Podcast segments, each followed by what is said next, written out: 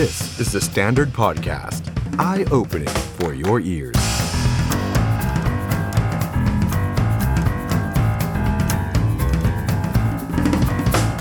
สวัสดีครับ ตอนรับผู้ชมเข้าสู่รายการ The Standard Now กับผม ออฟชัยนนท์หานคีรีรัตน์ครับคุณผู้ชมครับวันนี้วันจันทร์ที่ 30 สิงหาคม 2564 นะครับ มาไลฟ์กันครับ2ทุ่มถึง3ทุ่มตรงนะครับ วันนี้ประเด็นที่เราตามกันต่อเป็นประเด็นต่อเนื่องจากสัปดาห์ที่แล้วเลยนะครับ แล้วก็เป็นประเด็นที่อยู่ในความสนใจของคนไทยหลาย ๆ คนนะครับ นั่นก็คือเหตุการณ์ที่เกิดขึ้นที่จังหวัดนครสวรรค์ 2 เหตุการณ์ซ้อนๆ จริง ๆ เหตุการณ์ไม่ได้เกิดขึ้นซ้อนกันครับ แต่ว่าเป็นเหตุการณ์ที่มีการพูดถึงในโลกโซเชียลซ้อนกันขึ้นมา เหตุการณ์หนึ่งที่เรารู้กันดีอยู่แล้วนะครับ ก็คือเหตุการณ์ของอดีตผู้กำกับโจ้กับพวกรวม 7 คนที่ถูกจับ ครบเรียบร้อยแล้วนะครับ ก็ยังมีประเด็นให้ตามกันต่อนะครับ เดี๋ยวมาตามกันต่อ แต่อีกหนึ่งประเด็นที่ถูกพูดว่อนโลกออนไลน์เลยตั้งแต่เมื่อวานนี้นะครับ แล้วก็ติดเทรนด์ทวิตเตอร์ด้วย นั่นก็คือเรื่องของ 5 เดนนรก เรื่องของคดีความที่มันล่าช้าซะเหลือเกินเนี่ยนะครับ ว่ามันเกิดอะไรขึ้น วงการตำรวจถูกมองในภาพลบเยอะเหลือเกินตอนนี้คุณผู้ชมร่วมแสดงความคิดเห็นกับเรามาได้นะครับ หลากหลายช่องทางครับ ทาง Facebook Live ทาง YouTube Live ของ The Standard นะครับแล้วก็สวัสดีคุณฟัง ทาง The Standard Podcast ด้วยนะครับ วันนี้แขกรับเชิญของเราที่เดี๋ยวอีกสักประมาณ 15 นาที 20 นาทีนะครับ อาจารย์จะมาร่วมพูดคุยกับเรานะครับ รองศาสตราจารย์พันตำรวจโทดรกฤษณพงศ์ภูตระกูลครับผู้ช่วยอธิการบดี และประธานกรรมการคณะอาชญาวิทยาวิทยาลัยรังสิตกับปัญหาในวงการตำรวจนะครับ มาคุยกับอาจารย์กันนะว่า การทำคดีในเรื่องของอดีตผู้กับโจ้เนี่ยยังไงเรื่องของข้อเรียกร้องโทษประหารชีวิตกลับมามีให้คุยกันอีกแล้ว นะครับกระบวนการยุติธรรมของไทย การทำหน้าที่ของเจ้าหน้าที่ตำรวจนั้นเอายังไงกันดีคุณผู้ชมถ้ามีคำถามอยากจะพูดคุย อยากจะสอบถามอาจารย์ก็คอมเมนต์ทิ้งไว้ได้เลยนะครับ ทั้งทาง Facebook แล้วก็ทาง YouTube นะครับคอมเมนต์ของทุกท่านจะปรากฏอยู่ที่ด้านล่างตรงนี้นะครับนี่นะครับเอาละครับทีนี้ก่อนจะไปพูดคุยกับอาจารย์นะครับเนี่ยอย่างที่หลาย ๆ ท่านได้มาคอมเมนต์พูดคุยกันนะครับ คุณกรีนนี่คุณดังคุณแทนนะครับ คุณสีทานะครับ คุณอัชราคุณว่านว่าน คุณสุภา คุณเพชร คุณเงินยวง คุณธราเทพ คุณนุชนะครับ คุณหิมาวริ คุณสถิตนะครับ ไม่เป็นไรนะครับ คุณกรีนนี่นะครับ เป็นกำลังใจให้ด้วยนะครับ ขอให้ไวๆนะครับ เอาละครับคุณผู้ชมครับ แน่นอนว่าเรื่องของโควิด -19 ก็ยังต้องตามกันนะครับ เรื่องของคดี 2 คดีใหญ่ที่นครสวรรค์เดี๋ยวก็มาตามกัน ขออนุญาตเริ่มที่ โควิด -19 กันก่อนนะครับ วันนี้มีหลายเรื่องที่อยากจะมาอัปเดต แล้วก็ชวนคุยเรื่องของโควิดนะครับ วันนี้ผู้ติดเชื้อรายใหม่ครับ 15,972 รายครับ หายป่วยกลับบ้านเพิ่มขึ้นครับ 17,281 รายนะครับ ขณะที่ผู้เสียชีวิตครับ วันนี้ 256 รายนะครับตัวเลขผู้ติดเชื้อรายใหม่เราต่ำกว่า 20,000 มาหลายวันแล้วนะครับ แต่ว่าทั้งนี้ทั้งนั้นก็ยังไม่ใช่สัญญาณที่ดีเท่าไหร่นะครับ เพราะว่าถ้าเราไปดูเนี่ย จะเห็นว่าผู้ป่วยที่อาการหนักยังเยอะนะครับ 5,000 กว่าราย คนที่ใส่เครื่องช่วยหายใจก็ทะลุ 1,000 รายนะครับ ถือว่าค่อนข้างเยอะ ส่วนคนที่ตรวจเจอเชื้อแบบ ATK นะครับ วันนี้มี 2,028 รายนะครับ นี่ทางด้านซ้ายค่อนล่างนะครับ 2,028 ราย ทีนี้มาดูการฉีดวัคซีนกันหน่อยนะครับ เมื่อวานนี้ฉีดไป 270,000 กว่าโดสครับ ก็เป็นสถิติที่ลดลงตามคาดเมื่อถึงวันเสาร์อาทิตย์นะครับใช้คำนี้แล้วกันนะโดสที่ 1 2 0 0 0โดสที่ 2 62,000แล้วก็โดสที่ 3,004นะครับแต่ว่าทีนี้ทั้งนี้ทั้งนั้นครับผมอยากจะชวนคุณผู้ชมมาดูสถิติย้อนหลัง 10 วัน การฉีดวัคซีนนะครับเราจะได้เห็นนะครับว่าศักยภาพการฉีดวัคซีนของประเทศไทยนั้น จริง ๆ เราทำได้ดีมากๆนะครับเรามีศักยภาพที่สูงมากๆ เพราะว่าเมื่อวันที่ 27 สิงหาคมคือวันศุกร์ที่ผ่านมาเนี่ยนะฮะ เราอาจจะติดตามข่าวเรื่องของอดีตผู้กับโจ้นะครับแต่ว่าในวันนั้นเนี่ยเราฉีดวัคซีนโควิดไปได้ถึง 915,738 โดสนะครับเป็นเข็มที่1ถึง5 4 0 0 0เข็มที่2ถึง3 6 0 0 0นะครับนี่ถือว่าเป็นสถิติที่ดีมากแล้วก็น่าพึงพอใจมากๆนะครับลองคิดดูว่าถ้าเรามีศักยภาพที่ฉีดได้วันละ 9 0 0 0 0 0 จริง ๆ คุณหมอหลายท่านบอกว่าเราฉีดได้วันหนึ่งเป็นล้านด้วยซ้ำ นะครับถ้าเราฉีดวันละ 9 0 0 0 0แล้ว9 0 0 0 0 0แบบสม่ำเสมอ คุณลองคิดดูฮะเป้าหมาย 100 ล้านโดสภายในสิ้นปีเนี่ยไม่ไกลเกินเอื้อมแน่นอนนะครับ แต่ว่าเป็นที่น่าเสียดายเหลือเกินนะครับว่าพอถึงวันเสาร์อาทิตย์ อย่างที่เราเห็นนะครับ ในไฮไลท์สีเหลืองๆนะฮะพอเสาร์อาทิตย์ทีไรยอดมันก็จะตกทุกทีนะครับ อย่างที่เราเคยสัมภาษณ์ท่านรัฐมนตรีช่วยสาธารณสุขนะครับ ท่านบอกว่าคือเสาร์อาทิตย์เนี่ย บางโรงพยาบาลตามต่างจังหวัดเนี่ยเขาไม่ได้ทำการ พอไม่ได้ทำการปุ๊บยอดการฉีดก็เลยลดลงในช่วงวันเสาร์อาทิตย์นะครับ แต่ว่าถ้าย้อนกลับไปดูในวันธรรมดาในช่วงสัปดาห์ที่แล้วนะครับสถิติเราดีมากนะครับ5 7 0 0 0 5 8 0 0 6 3 6 6 6แล้วก็9 1 0 0 0คุณผู้ชมลองดูนะ ตั้งแต่23 24 25 26 27จันทร์ถึงศุกร์เราฉีดได้ยอดเยี่ยมจริง ๆ นะครับ ซึ่งสถิติตรงนี้เป็นที่น่า พึงพอใจมากๆนะครับแล้วเราคาดหวังว่าในช่วงวันธรรมดาเนี่ยหลังจากนี้ถ้าเราฉีดได้วันละ 9 0 0แสนกว่าเนี่ยโอ้โห เป็นอะไรที่น่ายินดีนะครับ โอกาสการเกิดภูมิคุ้มกันหมู่ก็จะเพิ่มมากขึ้นถึงแม้ว่า โอเคแหละ ในบรรดาหลาย ๆ ล้านโดสนั้นจะเป็นวัคซีนซีโนแวคบ้าง เป็นแอสตราเซเนกาบ้างเป็นไฟเซอร์บ้างแต่อย่างน้อยฉีดไว้ก่อนก็น่าจะดีที่สุดนะครับ คุณผู้ชมครับ เรื่องของวัคซีนผมก็เลยต้องมาอัปเดตกันต่อเลยใครที่ตามไฟเซอร์อยู่นะฮะ ล่าสุดครับวันนี้โฆษกประจำสำนักนายกรัฐมนตรี คุณธนกรวังบุญคงชนะนะครับแหมเป็นโฆษกมือใหม่ป้ายแดงเลยนะครับ ตั้งแต่ได้รับตำแหน่งมานี่ขยันทำงานเลยนะครับ ออกข่าวแล้วก็พูดแทนท่านนายกแทบทุกวันเลยนะครับ ช่วงหลังเราไม่ค่อยได้ยินพลเอกประยุทธ์จันทร์โอชาออกมาให้สัมภาษณ์สื่อเท่าไหร่นะครับ ก็เป็นคุณธนกรนี่แหละครับ ที่ออกมาพูดแทนนะครับ บอกว่าวันนี้ครมอนุมัติงบประมาณ 4,000 กว่าล้านครับจัดซื้อวัคซีนไฟเซอร์ 9ล้าน9แสน98,820 โดสครับ ก็มั่นใจว่าประเทศไทยของเราจะบรรลุเป้าหมายการจัดหาวัคซีน 100 ล้านโดสภายในปีนี้ครับ ถามว่าไฟเซอร์เนี่ยเอามาฉีดใครครับ เด็กอายุ 12-17 ปี มีใครเป็นเยาวชนที่อายุ 12-17 ปีดูไลฟ์เราอยู่ไหมฮะ แสดงความเห็นกันมาได้ว่า อยากจะฉีดไฟเซอร์ พร้อมที่จะฉีดไฟเซอร์หรือยังนะครับ หญิงตั้งครรภ์ที่อายุครรภ์ตั้งแต่ 12 สัปดาห์ขึ้นไป บุคลากรทางการแพทย์ด่านหน้า กลุ่มผู้สูงวัย 7 โรคเสี่ยง ชาวต่างชาติที่อาศัยอยู่ในไทย คนที่มีความจำเป็นต้องฉีดไฟเซอร์ เพื่อที่จะเดินทางไปต่างประเทศ ทั้งนักเรียนนักศึกษาแล้วก็นักการทูตนะครับ ที่ผ่านมาครับทางคอรมอก็ได้บอกนะครับว่าได้ขออนุมัติในการจัดซื้อวัคซีนไปแล้ว 80 ล้านโดส วงเงิน 23,000 ล้านบาท แบ่งเป็น AstraZeneca 61 ล้านซีโนแวค19 ล้าน แล้วก็ไฟเซอร์ 20 ล้านโดสครับ ผู้ชมครับเราก็หวังว่าเราจะมีวัคซีนปักเต็มแขนแบบที่คุณอนุทินเคยว่าเอาไว้เมื่อหลายเดือนก่อนนะครับ หลายคนก็บอกว่ายังไม่ค่อยเชื่อเท่าไหร่นะครับว่าเอ้ยเราจะมีวัคซีนจริงไหมถึงแม้ว่าจะอนุมัติเงินแล้วก็ตาม ถึงแม้ว่ารัฐจะออกมาพูดแล้วก็ตามเพราะว่าประชาชนเองก็มีบทเรียน จากตอนวัคซีนแอสตราเซเนกานะครับผมยังจำแม่นเลยนะฮะว่า โอ้โห วัคซีนมาแน่นอนเดือนละสิบล้านโป๊ะโป๊ะโป๊ะโป๊ะเอาเข้าจริงพอถึงเดือนจริง โอ้โห เป็นยังไงล่ะฮะ ห้าล้านหกล้านยังหืดขึ้นคอเลยนะครับ แล้วแอสตราก็งงอีกว่าฉันไปสัญญากับเธอไว้ตอนไหนว่าฉันจะนำเข้ามาให้ 10 ล้านไปกันใหญ่เลยทีนี้เอาเพราะฉะนั้นไฟเซอร์คนก็เลยบอกว่าเดี๋ยวรอดูก่อนแล้วกัน รอดูวันที่ของมาจริง ๆ ก่อนแล้วกันนะครับ แล้วเดี๋ยวค่อยว่ากันนะครับเอาทีนี้วันนี้มีดราม่าเกิดขึ้นครับกับการใช้งบประมาณส่วนหนึ่ง เป็นงบกลางครับงบที่สามารถโยกเอาไปใช้อะไรก็ได้นะครับที่รัฐบาลต้องการนะครับ วันนี้ทางรองโฆษกครับคุณไตรสุรีไตรสรณกุลนะครับได้บอกว่าคอรมอได้อนุมัติงบประมาณรายจ่ายประจำปีงบ 64 คืองบกลาง เป็นรายเงินสำรองจ่าย เพื่อกรณีฉุกเฉินหรือจำเป็น 105 ล้านบาท คุณผู้ชมฮะ105 ล้านบาทเอาไปทำอะไร นี่ เห็นหน้าเสไก่อูแล้ว พอจะเดาได้ไหมครับว่าร้อยกว่าล้านนี่จะเอาไปให้ใครทำอะไรครับร้อยกว่าล้านตรงนี้จะเอาไปให้กรมประชาสัมพันธ์ เพื่อเป็นค่าใช้จ่าย ในโครงการรณรงค์เอาชนะโควิด ตามมาตรการเร่งด่วนสำหรับผลิตและเผยแพร่สื่อประชาสัมพันธ์ เพื่อป้องกันและแก้ไขสถานการณ์ อันเนื่องมาจากโควิด -19 เฉพาะกิจกรรมที่มีความจำเป็นต้องดำเนินการในระยะเร่งด่วน ภายในเดือนธันวาคมนี้ครับ ผมแปลไทยเป็นไทยแล้วกันนะเพราะว่าด้วยคำมันอาจจะยากๆหน่อยนะครับ โครงการรณรงค์เอาชนะโควิด ตามมาตรการเร่งด่วนพูดง่ายๆ เป็นโครงการ PR ประชาสัมพันธ์ของทางภาครัฐ หรือว่ากรมประชาสัมพันธ์นะครับ ซึ่งทางกรมประชาสัมพันธ์เองเนี่ยก็ระบุนะครับบอกว่าคือตอนนี้มีความจำเป็นเร่งด่วนที่ต้องสร้างความรู้ความเข้าใจให้กับพี่น้องประชาชน ในการบริหารจัดการกับการแพร่ระบาดของโควิด โดยเฉพาะสายพันธุ์เดลต้าที่มันทวีความรุนแรงมากขึ้นเรื่อยๆ ส่งผลกระทบต่อชีวิตและความเป็นอยู่ของประชาชน รวมไปถึงการเผยแพร่ข่าวปลอม การบิดเบือนข้อมูลข่าวสาร หรือว่า fake news ที่มันเยอะเหลือเกิน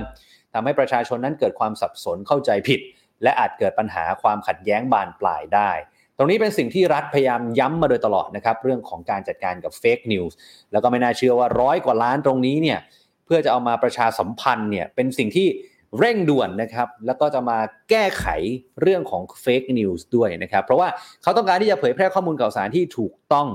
นะครับ เพราะฉะนั้นนี่คือเรื่องสำคัญจำเป็นเร่งด่วนที่กรมประชาสัมพันธ์ ต้องเร่งดำเนินการร่วมกับหน่วยงานสื่อทุกภาคส่วนของประเทศนะครับ ไม่แน่ใจว่าจะมาจ้างเดอะสแตนดาร์ดให้ประชาสัมพันธ์ไหมนะครับแต่จริงๆแล้ว ผมพูดสั้นๆแล้วกันนะสำหรับเรื่องนี้ก็คือว่ากรมประชาสัมพันธ์น่าจะได้เห็นตัวอย่างจากปปชแล้วนะครับเมื่อสัปดาห์ที่ผ่านมานะที่ปปชเนี่ยไปว่าจ้างดารา ศิลปินอินฟลูเอนเซอร์หลาย ๆ ท่านนะครับ แคมเปญพูดหยุดโกง พูดต้านโกงอะไรทั้งหลายทั้งแหล่เนี่ยนะครับแล้ว feedback จากพี่น้องประชาชน จนปปชต้องออกมาแถลงเรื่องนี้ออกมาชี้แจงเรื่องนี้ ดาราศิลปินหลายคนถึงขั้นลบโพสต์นะครับคุณอ๊อฟปองศักดิ์ถึงขั้นว่าเอาเงินค่าตัวที่ได้มาจากการโพสต์เนี่ยเอาไปบริจาค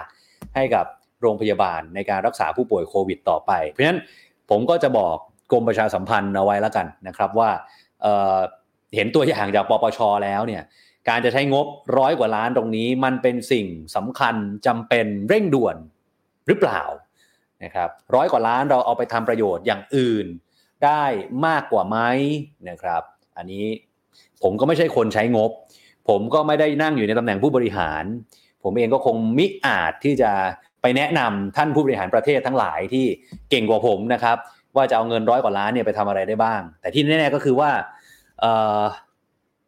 แต่ที่แน่ๆนะครับก็คือว่าประชาชนเองรู้สึกไม่ค่อยดีเท่าไหร่นะครับว่าไอ้ร้อยกว่าล้านตรงนี้จะเอามาทำ PR ประชาสัมพันธ์ เพื่อเสริมสร้างความเข้าใจเนี่ยจริงๆ แล้วมันดูจะเป็นอะไรที่ไม่เหมาะสมกับสถานการณ์ในตอนนี้หรือเปล่าประชาชนตั้งคำถามนะครับ ทีนี้วันนี้ครับอีกหนึ่งความคืบหน้าครับทางการเภสัชกรรมนะครับก็ลงนามสัญญาซื้อแอนติเจนเทสคิดแบบตรวจด้วยตัวเอง8ล้าน5แสนชุดครับให้กับทางสปสช แล้วก็โรงพยาบาลราชวิถีแล้วนะครับ โดยลงนามกับบริษัท World Medical Alliance ประเทศไทยจำกัดนะครับ ซึ่งทางผู้บริหารเองก็เคยมาพูดคุยกับเราในไลฟ์แล้วนะครับเขาก็ยืนยันทุกอย่างนะครับว่าเขาทำถูกต้อง แล้วก็ผลิตภัณฑ์ของเขาเนี่ยชุดตรวจของเขาก็ได้มาตรฐานที่หลาย ๆ ประเทศในยุโรปนั้นได้ใช้อยู่นะครับ8ล้าน5แสนชุดครับให้กับสปสช แล้วก็โรงพยาบาลราชวิถีนะครับโดยทางบริษัทเองเขาบอกว่าจะนำเข้าแล้วก็จัดส่งให้หน่วยบริการมากกว่า 1,000 แห่ง ตามที่สปสชกำหนดภายใน 14 วัน หลังจากลงนามสัญญานะครับ ซึ่งขณะนี้อยู่ระหว่างที่สปสชจะกำหนดสถานที่ในการจัดส่งที่ชัดเจนต่อไปนะครับนี่คือเรื่องของชุดตรวจ ATK ครับคุณผู้ชมครับโควิดเราพักไว้ก่อนฮะเรามาที่เรื่องของพลังโซเชียลกันหน่อยครับ ยุคนี้เป็นยุคที่ผมได้ยินประโยคที่ว่าต้องด่า ด่าแล้วถึงจะทำด่าแล้วถึงจะได้ผล ไม่รู้ว่าคุณผู้ชมคิดเห็นอย่างไรกับประโยคนี้ แต่ว่าผมเห็นในโซเชียลเยอะมากครับ บอกว่าเราต้องด่าคือคือเราต้องมีภาควิจารณ์นะพูดง่ายๆนะครับแล้วมันถึงจะมีอะไรขับเคลื่อนในสังคมไทยนะครับเช็คเช่นเดียวกันกับคดีนี้ครับ คดีสี่เดนรก รุมโทรมหญิง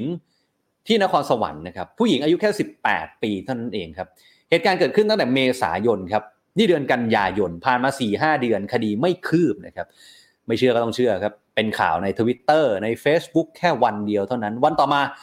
จับได้แล้วครับคุณผู้ชมครับแหมสี่เดือนที่ผ่านมาทำอะไรอยู่ ใส่เกียร์ว่างกัน หรือว่าทำอะไรเกิดอะไรขึ้นครับ ผมย้อนเหตุการณ์คร่าวๆ แล้วกันสำหรับใครที่อาจจะไม่ได้ติดตามรายละเอียดของข่าวนี้นะครับว่าเอ้มันเกิดอะไรขึ้นครับเมื่อไม่กี่วันที่ผ่านมาอย่างเมื่อวานหรือเมื่อวานซืนเนี่ยนะครับมีแฮชแท็กหนึ่งติดเทรนด์ทวิตเตอร์คือ 5 เดนนรก มันเป็นการแฉเรื่องราวว่ามีผู้หญิงคนหนึ่งครับเป็นเยาวชนอายุแค่ 18 ปีครับถูกกลุ่มชายวัยรุ่น รุมข่มขืนเรียงคิว 4 คน เข้าไปทีละ 2 ออกมาอีก 2 เข้าไปใหม่ครับ โดยมีเพื่อนสนิทของผู้หญิงคนนี้เป็นนางนกต่อด้วยนะฮะโอ้โหคือ อะไรมันจะเลวร้ายได้ขนาดนั้น สังคมไทยทำไมมันถึงไปได้ขนาดนั้นแล้วนะครับ นี่คือข่าวที่ออกมา แต่ว่าผู้ชมอาจจะสับสนถ้าใครที่ติดตามหรือว่าเสพข่าวมาจากหลาย ๆ ที่หลาย ๆ แหล่งเนี่ยนะครับ เพราะว่าตอนนี้ ผู้ต้องหาเองคือให้การไม่เหมือนกันนะครับไม่ว่าจะเป็นนางนกต่อที่เป็นผู้หญิง หรือคนที่กระทำตกเป็นผู้ก่อเหตุเนี่ยก็พูดไม่ตรงกัน หรือเพื่อนของผู้ก่อเหตุก็พูดไม่ตรงกันอยู่ยังมีความสลับสับสนอยู่นะครับ ว่าจริงๆแล้วเหตุการณ์จริงๆเนี่ยเป็นอย่างไร แต่ว่าเอาจากฝั่งของผู้เสียหายก่อนแล้วกันนะครับผู้เสียหายเนี่ยครอบครัวเขาไปแจ้งความเอาผิดกลุ่มชายกลุ่มนี้ที่รุมโทมที่สพแม่วงจังหวัดนครสวรรค์ ตั้งแต่เมษายนนะครับ ผ่านมาหลายเดือนเหตุการณ์ไม่คืบหน้าครับแล้วก็ตำรวจก็ไม่ได้จับผู้ต้องหาที่เกี่ยวข้องมาดำเนินคดีนะเมษาพฤษภามิถุนากรกฎาสิงหากันยา นี่จะ 6 เดือนแล้วนะฮะจะ 6 เดือนแล้วนะครับ เมื่อวานนี้ครับที่สพแม่วงนะครับ ก็มีความคืบหน้าเกิดขึ้นนะครับ ก็คือผู้เสียหายเนี่ยได้เดินทางมาแจ้งความนะครับ จริงๆก็แจ้งไว้แล้วนะครับแล้วก็บอกรายละเอียดนะครับ บอกว่าวันเกิดเหตุมีเพื่อนผู้หญิง แล้วก็ชายวัยรุ่นอีก2คนนะเอารถกระบะเนี่ยขับมารับ ที่บ้านพัก แล้วก็ไปยังบ้านที่เกิดเหตุ ซึ่งขณะนั้นเนี่ยมีชายวัยรุ่นอยู่ในบ้านอีก 3 คน เท่ากับมีผู้ชาย 5 คนนะฮะมีชาย 2 คน พร้อมเพื่อนผู้หญิง 3 คน ขับรถกระบะไปรับผู้เสียหาย จากนั้นที่บ้านเนี่ยมีชายวัยรุ่นอยู่อีก 3 คน เท่ากับผู้ชายมี 5 คนนะครับเพื่อนสาวเนี่ยพาผู้เสียหายเข้าไปนั่งพูดคุยเล่นในบ้าน แล้วก็ให้ผู้เสียหายเข้าไปในห้องนอน หลังจากนั้นนั่นแหละฮะไอ้ผู้ชาย4คนเนี่ยก็เข้าไปผลัดกันรุมโทมนะฮะ ครั้งละ 2 คนนะครับ ผู้ต้องหาที่ก่อเหตุเราทราบชื่อแล้วนะครับ นั่นก็คือเอกราชนะครับหรือว่าในป้ายนะครับ ส่วนอีก 3 คนเนี่ยเป็นเยาวชนที่อายุไม่เกิน 20 ปีนะครับ ในป้ายเนี่ยอายุ 26 นะครับ โดยในป้ายหรือว่าในเอกราชเนี่ยนะครับได้ออกหมายจับโดยด่วนแล้วนะครับ ได้ออกหมายจับโดยด่วนแล้วแล้วก็จับมาได้แล้วด้วยนะครับ จับมาได้แล้วด้วยนะครับ ทีนี้ทาง ตำรวจเนี่ยนะครับก็ได้ให้สัมภาษณ์นะครับ บอกว่าก็ต้องตรวจสอบนะครับว่าเอ๊ความล่าช้าเนี่ยมันเกิดอะไรขึ้นนะต้องไปสอบถามข้อได้จริงจากพนักงานสอบสวนเจ้าของคดีนะครับ หลังจากนั้นครับพอเป็นข่าวเป็นคราวในโซเชียลฮะก็จับมาได้เลยครับ ก่อนหน้าที่จับในป้ายมาได้เนี่ย จับเยาวชนมาได้ 2 คนเอามาสอบสวน คือวันเดียวอะอภินิหารโซเชียลครับ อภินิหารแฮชแท็กครับ จู่ๆก็จับมาได้ใน ชั่วข้ามคืนนะครับ ก็ไม่รู้เหมือนกันว่าก่อนหน้านี้เนี่ยเกิดอะไรขึ้นทำไมถึงถึงจับไม่ได้นะครับรวมไปถึงกลุ่มเพื่อนสาวของผู้เสียหายก็ถูกเรียกมาสอบสวนว่าเอ๊ะตกลงแล้วพวกพวกคุณเนี่ยเป็นนางนกต่อจริงหรือเปล่า เพราะว่าถ้ามีส่วนเกี่ยวข้องก็ต้องถูกดำเนินคดีด้วยนะครับส่วนที่วิพากษ์วิจารณ์ในโซเชียลเนี่ยก็ล่าสุดเนี่ยนะครับคุณผู้ชมครับผู้กำกับแล้วก็รองผู้กำกับสพแม่วงก็ถูกเด้งแล้วนะครับ โดยทางสำนักงานตำรวจแห่งชาตินะครับมีคำสั่งให้ ผู้กำกับสพแม่วงครับพันตำรวจเอกทำรงจิกิจศิลปินครับและก็รองผู้กำกับสอบสวนสพแม่วงครับพันตำรวจโทประเสริฐจากสุรุ่งฤทธิ์ระวีครับให้ย้ายไปปฏิบัติราชการที่ศูนย์ปฏิการตำรวจภูธรภาค6ขาดจากตำแหน่งเดิมนี่นะครับ ก็เลยทำให้หลายคนก็สงสัยแล้วก็มีคำถามตามมานะครับว่าเออถ้าไม่เป็นข่าวเป็นคราวแล้วจะเกิดอะไรไหมผู้กำกับจะแอคทีฟไหมจะเกิดการเดินหน้าของคดีนี้ไหมนะครับ พูดง่ายๆครับเหตุการณ์เกิดขึ้นที่ไหนครับ ที่นครสวรรค์อีกฮะโอ้โห มันก็เลยยิ่งซ้ำกับเรื่องเก่าที่ยังไม่ทันจางไปเลย พูดง่ายๆว่าความวัวไม่ทันหายความควายเข้ามาแทรกนะครับ แล้วมันก็เกิดที่นครสวรรค์อีกแล้ว ต้องขออภัยผู้ชมถ้าใครเป็นเป็นชาวนครสวรรค์ด้วยนะครับคือ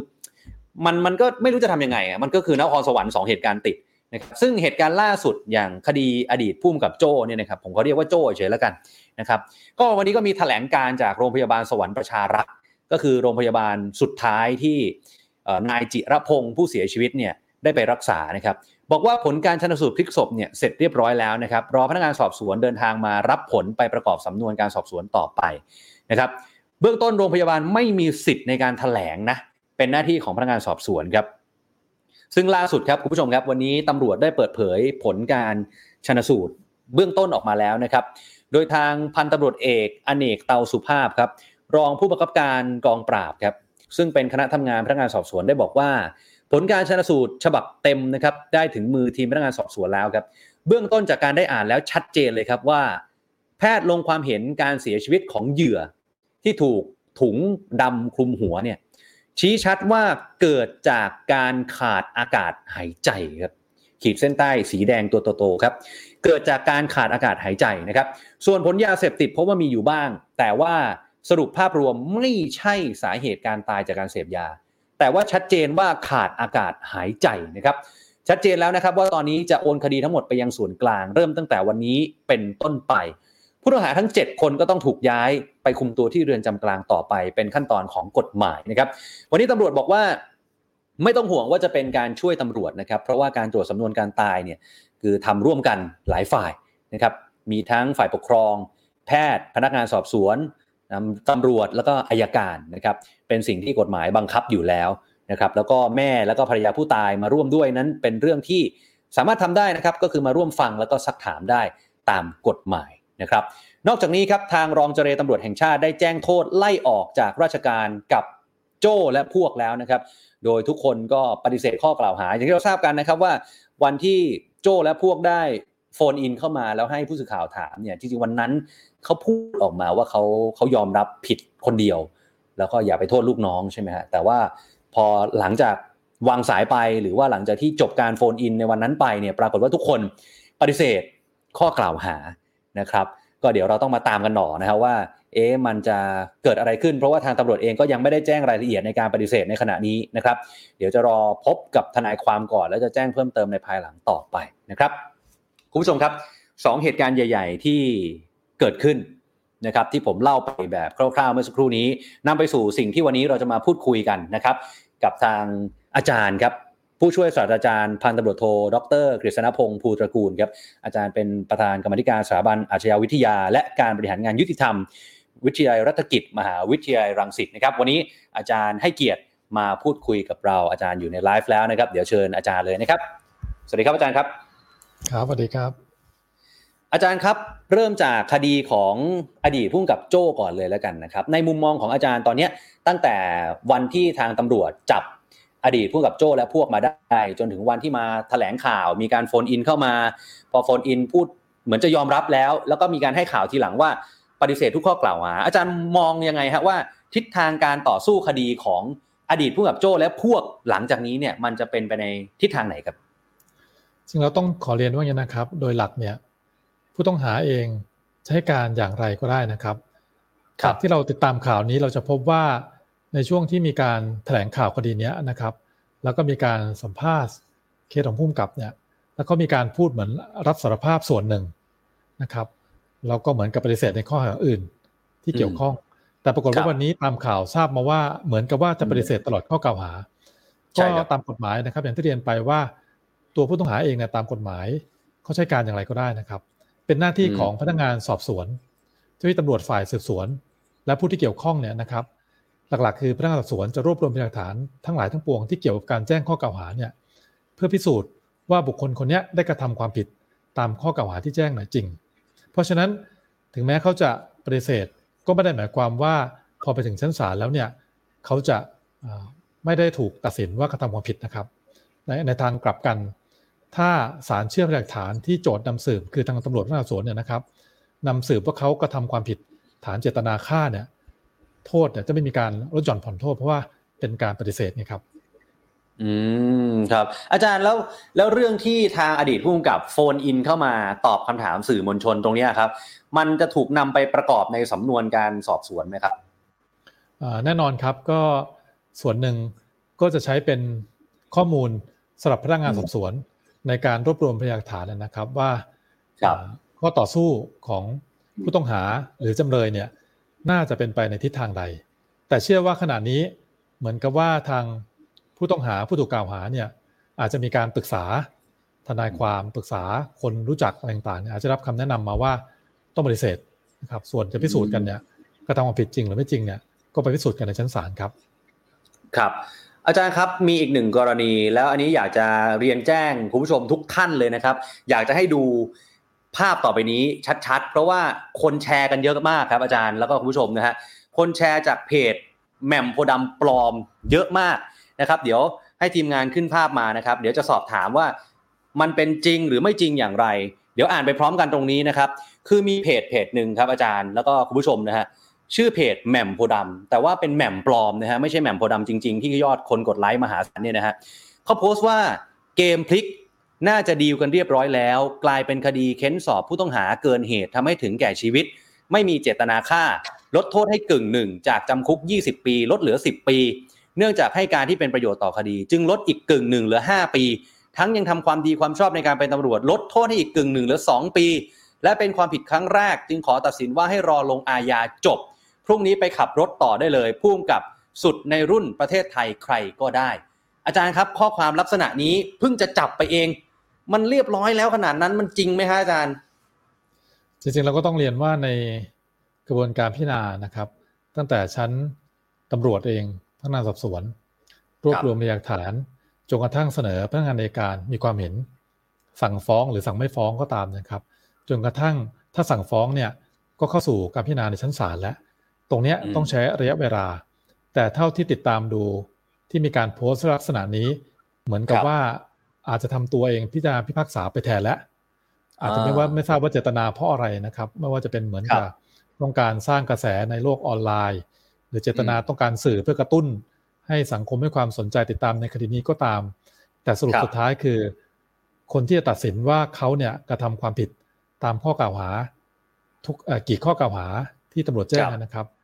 คือศาลครับ ไม่ใช่เป็นโลกออนไลน์ อันนี้คือข้อเท็จจริงในกระบวนการยุติธรรมนะครับครับครับเพราะฉะนั้นข้อความเมื่อสักครู่นี้ ถ้าเกิดว่าใครแชร์ไปแล้วเนี่ยก็รบกวนจะแก้ข่าวด้วยก็ดีนะครับ เพราะว่า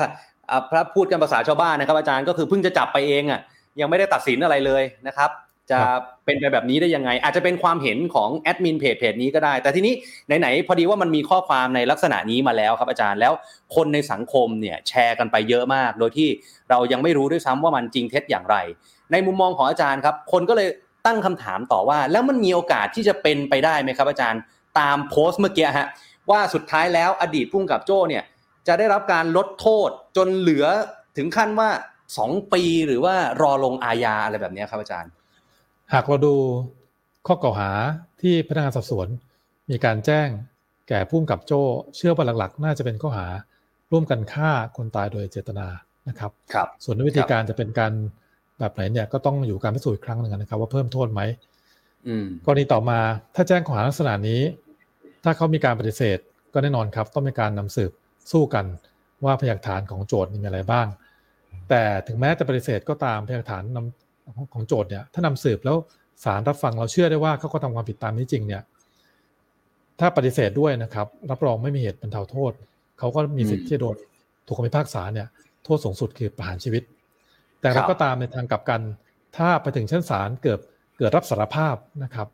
อาจจะอาจจะนะครับ มีเหตุอันควรบรรเทาโทษทันทีทั้งนั้นก็ต้องขึ้นอยู่กับดุลพินิจของศาลท่าน แต่ถ้าเหตุบรรเทาโทษจากโทษผ่านชีวิตอาจจะเหลือ จำคุกตลอดชีวิต ซึ่งคิดประมาณห้าสิบปีนะครับครับซึ่งในในตอนนี้เท่าที่ทราบเหมือนกับว่า มีการแก้ไขหลักเกณฑ์นะครับ ในบางส่วนของคนที่ได้รับการลดหย่อนผ่อนโทษ กรณีผู้กระทำความผิดในประเภทต่างๆ ตอนนี้ทราบว่ากรมราชทัณฑ์การแก้ไขหลักเกณฑ์แล้ว และเชื่อว่าในคดีนี้ก็เช่นกัน คงไม่ได้ว่า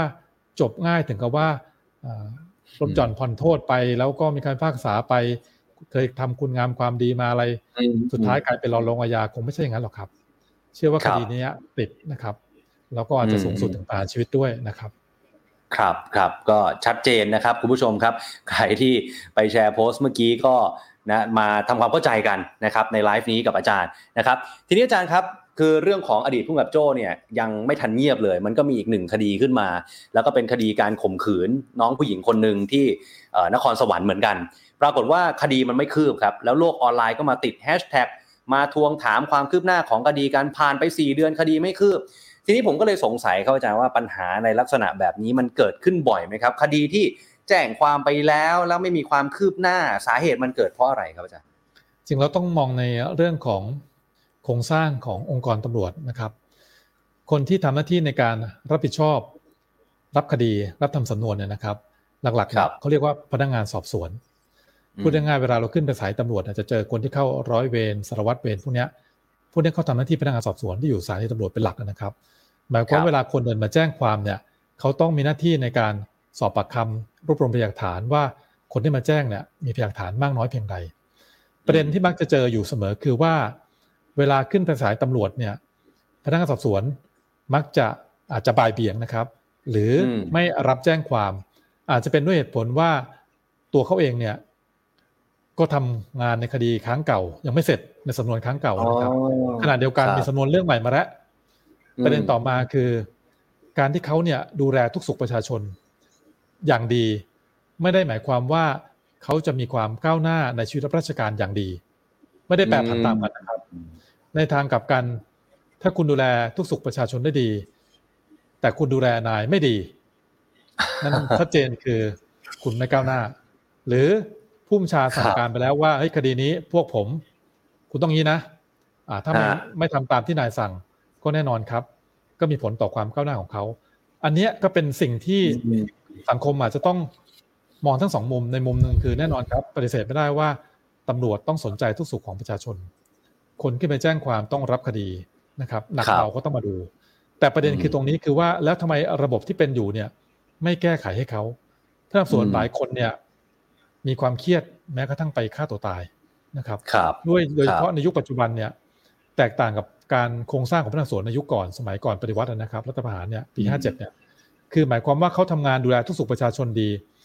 คุณไม่ต้องกังวลเลย คุณสามารถประเมินเติบโตในเส้นทางความก้าวหน้าของคุณได้อย่างชัดเจน มีระบบประเมินที่เป็นรูปธรรม แต่ในทางกลับกันในยุคปัจจุบันไม่ใช่ ในระบบการประเมินชัดเจนตรงนี้ถูกทุบทิ้งทำลายไปเรียบร้อยแล้ว ซึ่งปัญหาตัวนี้ยังไม่ได้แก้ ผมว่าวิธีการแก้ไขปัญหาเนี่ย โดยการที่เราบอกว่าตรวจสอบพบมีเรื่องร้องเรียนในโลกออนไลน์ มีการพูดถึงเรื่องนี้เยอะมากขึ้น มีการย้าย อันนี้เรียกว่าเป็นการแก้ไขปัญหาที่ปลายเหตุ และไม่ยั่งยืนครับ ไม่ใช่เป็นการแก้ไขปัญหาที่แท้จริงเขาเรียกว่าเป็นการลดกระแสของสังคมเท่านั้นเอง ครับครับครับ อาจารย์โอ้โหเมื่อกี้อาจารย์พูดมา ผมมีสองประเด็นที่ที่ผมสงสัยขึ้นมาเลยก็คือว่าหนึ่งคืออาจารย์พูดมาเลยว่า ดูแลทุกสุขอาจจะไม่ได้ทำให้ตำแหน่งของเขาดีขึ้นเลื่อนขึ้น แต่ถ้าดูแลนายดีตำแหน่งเขามีโอกาสที่จะดีขึ้น อันนี้คือเรื่องจริงในวงการตำรวจไทยทั่วประเทศเลยเหรอครับอาจารย์ถึงขั้นพูดออกมาได้แบบนี้เลยนะเหตุผลก็เพราะงี้นะครับพอดีตัวเองรับราชการตำรวจจบโรงเรียนร้อยตำรวจเนี่ยรับราชการตำรวจประมาณ 20 กว่าปีนะครับ เคยทำงานหลายตำแหน่งพนักงานสอบสวนก็เคยทำงานทำหน้าที่ฝ่ายสืบสวนก็เคยนะครับ แต่ก็ไม่เคยเอาถุงดำไปคุมหัวใครนะ แต่ก็ใช้เทคนิคในการสืบสวนรูปแบบอื่น คือโดยระบบพรบตำรวจปี 47นะครับเขาบอกคนเราตำรวจนะครับ จะเติบโตก้าวหน้าได้นะพิจารณาอยู่ 2 อย่างหลักๆนะครับหนึ่งคืออาวุโสกับ 2 ความรู้ความสามารถอาวุโสหมายความว่าคุณรับราชการจนกระทั่งอายุมากขึ้น เช่น เป็นรองสารวัตรมา 15 ปี 20 ปี จะขึ้นสารวัตรอย่างเงี้ย อันนี้ถือว่าอุโสเขาจะมีคะแนนคิดว่าสัดส่วนกี่เปอร์เซ็นต์ เช่น 33เปอร์เซ็นต์ในตำแหน่งที่ว่างให้คุณได้ขึ้นได้ แต่นั่นหมายความว่าคุณต้องอายุมากกันนะ ทั้งอายุงานอายุตัวด้วย ประการที่สองคือ ความรู้ความสามารถ ซึ่งประเด็นประการที่สองเนี่ยนะครับ ที่เป็นการใช้ดุลยพินิจของผู้บัญชาถามว่าประชาชนมีส่วนร่วมในการให้ความเห็นไหม ต้องเรียนตามตรงว่าในทางปฏิบัติเนี่ย ยากมากครับหรือไม่มี เพราะฉะนั้นหมายความว่าโดยกฎหมายเนี่ยโดยระบบเนี่ยทำให้เขาต้องเป็นอย่างนั้น ก็คือสะท้อนกลับมาว่า เพราะฉะนั้นทำให้พนักงานสอบสวน ซึ่งเขาวันๆต้องรับคดีเนี่ยคนเดินมาแจ้งความมาเรื่อยๆเนี่ยเขาต้องอยู่กับการนำสำนวนพิมพ์เตอร์ต้องซื้อเองกระดาษต้องซื้อเองหมึกต้องซื้อเองหมึกพิมพ์เตอร์นะครับรถน้ำมันตำรวจไปผัดฟ้องฝากขังก็ต้องเติมเองอะไรประมาณอย่างเงี้ยเช่นทำให้สิ่งเหล่านี้ก็จึงเทให้เขาเนี่ยมีความกดดันหลายเรื่องหลายอย่าง แต่ก็ไม่ได้ปฏิเสธนะครับว่านั่นไม่ได้หมายความว่าคุณจะปฏิเสธการรับคดีเป็นคนละเรื่องกัน แต่กำลังจะเรียนว่า ก็เพราะว่าเราเนี่ยไม่ยอมรับว่ามันเป็นปัญหา และเราไม่ยอมแก้ไขปัญหาตรงนี้ไงครับ แต่เราไปแก้ปัญหาไขปัญหาที่ปลายเหตุ คือโอเค มีคนร้องเรียนใช่ไหมมีโลกออนไลน์พูดเรื่องนี้ใช่ไหมย้ายก่อน ย้ายก่อนลดกระแส แต่สรุปสุดท้ายย้ายคือยังไงครับ สุดท้ายแล้วก็เวลาแต่งตั้งคราวนี้ใหม่ก็วกกลับมาใหม่ไปอยู่ที่อื่นอย่างนี้แหละฮะมันใช่การแก้ไขปัญหาไหมครับ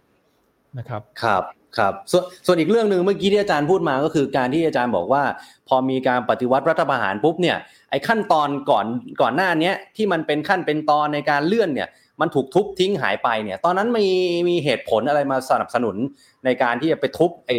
ขั้นตอนตรงนั้นไหมฮะอ่าใช้ต้องเรียนว่านะครับ ก่อนปฏิวัติรัฐประหารเนี่ยปี 57เนี่ย2557นะครับครับคนทำหน้าที่พนักงานสอบสวนเนี่ยคือผมเนี่ยก็ได้คุยกับพวกเพื่อนพี่ๆน้องๆที่ทำหน้าที่พนักงานสอบสวนเนี่ยการประเมินความก้าวหน้าในตำแหน่งเขาเนี่ยค่อนข้างชัดเจน หมายความว่าคุณยศร้อยตำรวจเอกจะติดยศพันตำรวจตีเป็นสารวัตรเนี่ยสามารถประเมินจากเนี่ยสำนวนที่เขาทา ไม่ถูกร้องเรียน ประชาชนมีความสุขใจ แจ้งความแล้วคุณรับคดีไม่มีเรื่องร้องเรียน แล้วเขาก็มีความรู้เขาสามารถยื่นประเมินขึ้นเป็นสารวัตรได้ จากสารวัตรจะเป็นรองผู้กำกับก็เช่นเดียวกัน รองผู้กำกับเป็นผู้กำกับก็เช่นเดียวกัน สามารถเติบโตในสายงานได้เลย ในทางกลับกัน พอปี 257 มีการปฏิวัติรัฐประหาร มีการออกคำสั่งจากคอสชออกมา ยุบแท่งพนักงานสอบสวนในการเติบโตความก้าวหน้าลักษณะแบบนี้ โดยให้ขึ้นอยู่กับ การตัดสินใจโดยความเห็นของผู้บัญชาแบบร้อยเปอร์เซ็นนั่นหมายว่าความว่าคนเป็นพนักงานสวนทำคดีเนี่ยยศร้อยตำรวจเอก พอจะติดพันตำรวจตีเนี่ยนะครับทำงานที่สายตำรวจแห่งนี้ไปเรื่อยๆสิบปียี่สิบปีกล้าการันตีเลยนะครับเขาไม่มีโอกาสจะได้ติดพันตำรวจตีหรอกครับเว้นแต่เว้นแต่นะครับ ได้อาวุโสในประเด็นที่เคยคุยประเด็นแรกถูกไหมครับ รับราชการจนอาวุโสหรือ ผู้บัญชามองว่าหันซ้ายหันขวาไม่รู้จะเอาใครคนนี้ละกันขึ้น ซึ่งก็ต้องยอมรับว่าโอกาสจะค่อนข้างยากถูกไหมครับ เช่นหมายความว่า ถ้าคุณดูแลทุกสุขประชาชนดี คุณรับคดีทุกคดีเลย ดูแลคดีให้ชาวบ้านพึงพอใจ แต่ไม่ได้เป็นเครื่องรับรองว่าคุณจะก้าวหน้าในชีวิตรับราชการตำรวจ ตรงนี้ผมว่าที่เป็นปัญหาเรายังไม่ได้แก้ไขกันนะครับ ครับ ฟังดูแล้วมันมันปวดใจเหมือนกันนะครับ คนที่ทำดี ทำผลงานได้ดี แต่ไม่รู้ว่าตัวเองเนี่ยจะมีความก้าวหน้าในอาชีพไหมเนี่ยโอ้คือคือฟังแล้วมันมันเจ็บปวดเหมือนกัน ทีนี้อาจารย์ครับ มีประชาชนหลายคนเขาก็สงสัยอย่างเคสล่าสุดที่เกิดขึ้นเนี่ยครับอาจารย์ว่า สมมติถ้าเขาเป็นผู้เสียหายแล้วเขาไปแจ้งความ แล้วเรื่องมันเงียบ พนักงานสอบสวนเข้าเกียร์ว่าง ไม่ทำคดีให้ แบบนี้ชาวบ้านเขาต้องดำเนินการยังไงต่อดีครับอาจารย์ อันนี้ก็เป็นเรื่องที่น่าเห็นใจอย่างยิ่งนะครับ เพราะว่า เท่าที่ติดตามข่าวก็และตัวเองที่เคยพบเจอประสบกับคนที่รู้จักกันนะก็บางทีเสียงสะท้อนมาอยู่เสมอว่า ไปแจ้งความแล้วเนี่ยอาจจะมีการบ่ายเบี่ยงบอกไม่เข้าข้อกฎหมาย อาจจะยังไม่เป็นคดีอะไรประมาณนี้นะครับ เพราะฉะนั้นสิ่งที่ทำได้คือหนึ่งสำนักงานตำรวจชาติมีระบบการตรวจสอบภายใน คือเจรในคดีของพุ่มกับโจ้เราก็ได้ยินข่าวว่ามีเจรตำรวจแห่งชาติ มีคณะพนักงาน สืบสวนสอบสวนจากส่วนกลางลงไปจากเจรตำรวจนะครับ ลงไปตรวจสอบในคดีนี้นี่แหละครับเจรตำรวจเนี่ยจะมีหน้าที่ในการตรวจสอบข้าราชการตำรวจเรื่องระเบียบวินัยภายในองค์กร กับส่วนที่สองระบบการตรวจสอบภายนอก ไม่ว่าจะเป็นสื่อมวลชนภาคประชาชน การแจ้งข้อมูลไปยังปปทปปชสารทุจริต อะไรพวกนี้ต่างๆนะครับ หรือแม้กระทั่งผู้ตรวจการแผ่นดินรัฐสภา หรือแม้กระทั่งทำบันทึกไปถึงผู้บัญชาการตำรวจชาติแต่อะไรก็ตาม ในประเด็นที่สองเนี่ยเป็นประเด็นที่ยังเป็นปัญหาอยู่ ตรงที่ว่าระบบตรงนี้ไม่ชัดเจนฮะซึ่งผมก็ไม่เข้าใจว่าในเมื่อคนที่มีอำนาจในประเทศเนี่ย ไม่ว่าใครก็ตามนะครับ ในหลายหลายรัฐบาลที่ผ่านมาเนี่ย ถามว่ารู้ปัญหาไหมรู้ รู้เพราะอะไรในรายงานของคณะกรรมการปฏิรูปประเทศเนี่ยที่มีการเขียนกันมาเนี่ย เขาก็บอกอยู่แล้วว่าพนักงานสวนเนี่ยมักบ่ายเบี่ยงคดี ไม่รับแจ้งความประชาชนไม่รับการความยุติธรรมอย่างแท้จริง แต่ปรากฏว่าสิ่งเหล่านี้ยังกลับมาพูดกันอยู่เลยถูกไหมครับ ก็แสดงว่าคนที่มีอำนาจในการตัดสินใจแก้ไขปัญหาเนี่ย รู้แล้วทำไมไม่แก้ไขล่ะครับฉะนั้นถ้าเกิดถามว่าแน่นอนครับสองประเด็นหลักคือหนึ่งระบบการตรวจสอบภายในที่สามารถแจ้งไปยังเจรตำรวจแห่งชาติเดี๋ยวนี้มีการรับแจ้งผ่านระบบออนไลน์นะครับ สามารถเข้าไป Google ดูได้ว่าแจ้งออนไลน์ทำยังไงเขาใส่ชื่อนามสกุล เลขบัตรประชาชนเบอร์โทรศัพท์อะไรพวกนี้นะครับ กับส่วนที่สองอย่างที่เรียนไปคือองค์กรตรวจสอบภายนอกครับอืมอืมอืมครับ ฟังดูแล้วเนี่ย ประชาชนอาจจะมองแบบนี้ก็ได้นะครับอาจารย์ว่า ฉันโพสต์ลงโซเชียล ส่งหาเพจดัง ๆ เนี่ยเผลอๆเป็นข่าวเร็วกว่าตำรวจทำงานไวกว่าจะไปแจ้งตามช่องทางเหล่านั้นนะอาจารย์ ครับจริงก็เห็นด้วยนะครับว่าในแง่ของการปฏิรูประบบราชการไทย ไม่ใช่เฉพาะองค์กรตำรวจแล้วครับ ภาคประชาชนเนี่ยมีความสำคัญอย่างยิ่งเลย ในการที่จะผลักดันขับเคลื่อนนโยบาย และการแก้ไขปัญหาต่างๆ ให้เกิดขึ้นอย่างเป็นรูปธรรม เราสังเกตดูได้หลายๆเรื่องนะครับ แต่ผมก็แปลกใจนะว่าประเทศไทยเราเนี่ยทำไมจะต้องให้เกิดเหตุการณ์ลักษณะแบบนี้เช่น มีการตรวจสอบจากภาคประชาชน มีการร้องเรียนมีการขับเคลื่อนผ่าน สื่อสังคมออนไลน์เยอะจึงจะเกิดการแก้ไขปัญหา แต่ทำไมผู้รับผิดชอบโดยตรงมีอำนาจโดยตรง คุณไม่จัดการป้องกันแก้ไขปัญหาซะก่อนล่ะ เช่น ป้องกันเจ้าที่กระทำที่ไม่ถูกต้องเนี่ย ไม่มีมาตรการกลไกในการรับแจ้ง หรือตรวจสอบมันก่อนหรอนะครับ ครับครับครับอาจารย์ครับที่นี้อย่างอย่างเคสล่าสุดที่นครสวรรค์เนี่ยนะครับคือมีผู้กระทำผิดส่วนหนึ่งหรือว่าคนที่ตกเป็นผู้ต้องหาส่วนหนึ่งเนี่ยเป็นเยาวชน ก็เลยเกิดการพูดคุยกันอีกแล้วครับ อาจารย์ว่า พอเป็นเยาวชนทีไรเนี่ย เป็นผู้เยาว์ทีไรเนี่ย โทษก็เบาไม่ได้ติดคุกจริง ทีนี้เสียงเรียกร้องที่อยากจะให้แก้ไขโทษเขาก็บอกว่าจริง ๆ เด็กบางคนก็รู้เรื่องแล้วทำผิดไปได้แล้วเนี่ย ควรจะให้โทษเท่าเทียมกับผู้ใหญ่ เรื่องนี้อาจารย์มีมุมมองยังไงฮะจริงเราต้องเรียนว่าตามพรบเด็กนะครับ มีการพูดถึงเรื่องอายุของเด็กและเยาวชนที่กระทำความผิด ซึ่งเป็นไปตามบทบัญญัติของกฎหมาย เพราะฉะนั้นหมายความว่าถ้าวันเวลาเปลี่ยนสถานการณ์เปลี่ยน เด็กเยาวชนมีการรับรู้เข้าถึงข้อมูลข่าวสารมากยิ่งขึ้น พูดง่ายๆพออายุน้อยกับกระทำความผิด โดยเฉพาะความการใช้ความรุนแรงเนี่ยมากยิ่งขึ้น มีความถี่มากขึ้น อาจจะมีการปรับนิยามของคำว่าเด็กและเยาวชนตามกฎหมายก็ได้นะครับพูดง่ายๆพูดดูเรื่องบทลงโทษ เพราะว่าตามกฎหมายก็บอกว่า การพิจารณาลงโทษเด็กและเยาวชนเนี่ยให้ดูจากหลายส่วนประกอบกันนะครับ พฤติการแห่งคดี สภาพแวดล้อมครอบครัวอะไรต่างๆพวกนี้ เพราะเขามองว่าเด็กและเยาวชนยังเป็นอนายังมีอนาคต สามารถจะแก้ไขฟื้นฟูพฤตินิสัยได้นะครับ แต่อะไรก็ตามให้ข้อสังเกตประการหนึ่งนะครับทำไมเราไม่มองกลับมาว่าเราจะมีมาตรการในการป้องกันไม่ให้เด็กและเยาวชนเขาไปก่อเหตุลักษณะนั้นได้อย่างไร นอกเหนือจากการมองแต่เรื่องลงโทษ เรื่องอัตราโทษ เพราะในเชิงอาชญาวิทยาเขาบอกว่าเขาพิสูจน์กันมาแล้วนะครับ ข้อมูลทางวิชาการเขาบอกว่าการลงโทษ เป็นหนึ่งในปัจจัยที่ทำให้คนปรับเปลี่ยนพฤติกรรม แต่ไม่ได้หมายความว่าจะทำให้คนเนี่ยเกิดความเกรงกลัวนะครับ ยกตัวอย่างเช่น โทษประหารชีวิตในคดีผู้จำหน่ายยาเสพติดฆ่าคนตาย แต่ทำไมจากข้อมูลสถิติยาเสพติดโดยเฉพาะการจำหน่ายเนี่ยในประเทศไทย พบว่าผู้กระทำความผิดจำหน่ายนะครับ มีปริมาณเพิ่มสูงขึ้น และปริมาณยาก็มีแนวโน้มเพิ่มมากขึ้น เมื่อก่อนยาเป็นแสนเม็ดเรารู้สึกว่ามากนะเดี๋ยวนี้เป็นหลักล้านเม็ด เป็นหลักสิบล้านเม็ดนี่ครับก็แสดงว่าโทษอัตราโทษไม่ใช่คำตอบสุดท้ายนะครับ อืมถ้างั้นก็ตรงกับคำถามข้อต่อไปเลยครับอาจารย์ เพราะว่าก็มีเสียงเรียกร้องเวลาที่บ้านเรามีคดีใหญ่ ๆ คดีที่สะเทือนขวัญคดีที่กระทบกับความรู้สึกของพี่น้องประชาชนส่วนมากเนี่ย ก็จะมีเสียงเรียกร้องมาตลอดว่า คดีนั้นคดีโน้นคดีแบบนี้ควรจะตัดสินประหารชีวิตไปเลยดีไหมตกลงแล้วเนี่ยโทษประหารชีวิต ในมุมมองของอาจารย์อาจารย์คิดว่า ควรจะยังไงดีฮะควรจะยังมีต่อไป หรือควรจะเอามาใช้กับคดีในลักษณะไหนครับ ก่อนที่จะตอบคำถามนี้ ขออนุญาตนำเสนอก่อนนะครับนำเรียนนี้ก่อนว่า ในเนื่องจากประเทศไทยเนี่ยเป็นสมาชิกขององค์การสหประชาชาติ ซึ่งมีอยู่ประมาณเกือบ200 ประเทศ ในประเทศส่วนใหญ่เนี่ยเขาโดยเฉพาะยุโรปเนี่ยนะครับเขายกเลิกโทษผ่านชีวิตไปแล้ว เพราะเขามองว่ารัฐไม่มีสิทธิ์ไปทำให้คนคนหนึ่งเนี่ยไม่มีชีวิต พูดง่ายไปลงโทษตัดสินผ่านชีวิตโดยการผ่านชีวิตเขาเนี่ย แต่ขณะเดียวกันบางมุมมองจะบอกว่า เอ้า คนที่ไปฆ่าเขาตายไปทำให้เขาเสียชีวิต คุณก็ไม่มีสิทธิ์ไปทำให้เขาเนี่ยเสียชีวิตเหมือนกันนี่ถูกไหมครับแต่ประเด็นคือตรงนี้ครับ ประเด็นคือเขามองว่า ก็เพราะว่ารัฐเนี่ยไม่มีมาตรการป้องกันการดูแลคนพลเมืองของประเทศเนี่ย ดีพอไหมตั้งแต่คนเขาเกิดมาเนี่ย ตั้งแต่ร้องแวกเกิดมาจากคันมันดาเนี่ย ไม่มีใครยกมือมาเลยนะครับ ชูมือขวามาว่าผมจะ ต้องไปฆ่าคนตายไม่มีนะครับ ถูกไหมครับ แต่พอเขาเติบโตขึ้นมาเนี่ยแหละทำไมเส้นทางของคนคนหนึ่งกว่าจะเติบโตขึ้นมา แล้วไปกระทำความผิดถึงอัตราโทษผ่านชีวิตมันมาจากอะไร เช่นตรงนี้เขาเลยมองว่าควรจะดูเรื่องสิทธิมนุษยชน แต่ไม่ได้หมายความว่าผมจะปฏิเสธโทษผ่านชีวิตนะครับ ขออนุญาตเรียนนำเรียนเรื่องต้นข้อมูลก่อน ส่วนประเด็นที่บอกว่าประเทศไทยควรจะมีหรือไม่มีควรจะไปดูใน พฤติการแห่งคดีเป็นรายกรณี แต่โทษประหารชีวิตในประเทศไทยเรายังคงมีอยู่นะครับ ไม่ได้ว่าหมายความว่าเราไม่มีนะยังมีอยู่ เพียงแต่ว่าโทษเนี่ยควรจะต้องนำมาใช้กับผู้กระทำความผิดลักษณะใดเท่านั้นเองนะครับอืมอืมอืมครับ อาจารย์คือก่อนก่อนหน้านี้มันมีข่าวออกมา แล้วผมเชื่อว่าคุณผู้ชมหลายท่านอาจจะเคยได้ยินว่าประเทศไทยเนี่ย ถ้าเกิดว่าไม่ได้ลงโทษประหารชีวิตคดีไหนเลย ต่อเนื่องกันมาเป็นเวลาสิบปี โทษประหารชีวิตจะถูกยกเลิกไป อันนี้จริงไม่จริงยังไงครับอาจารย์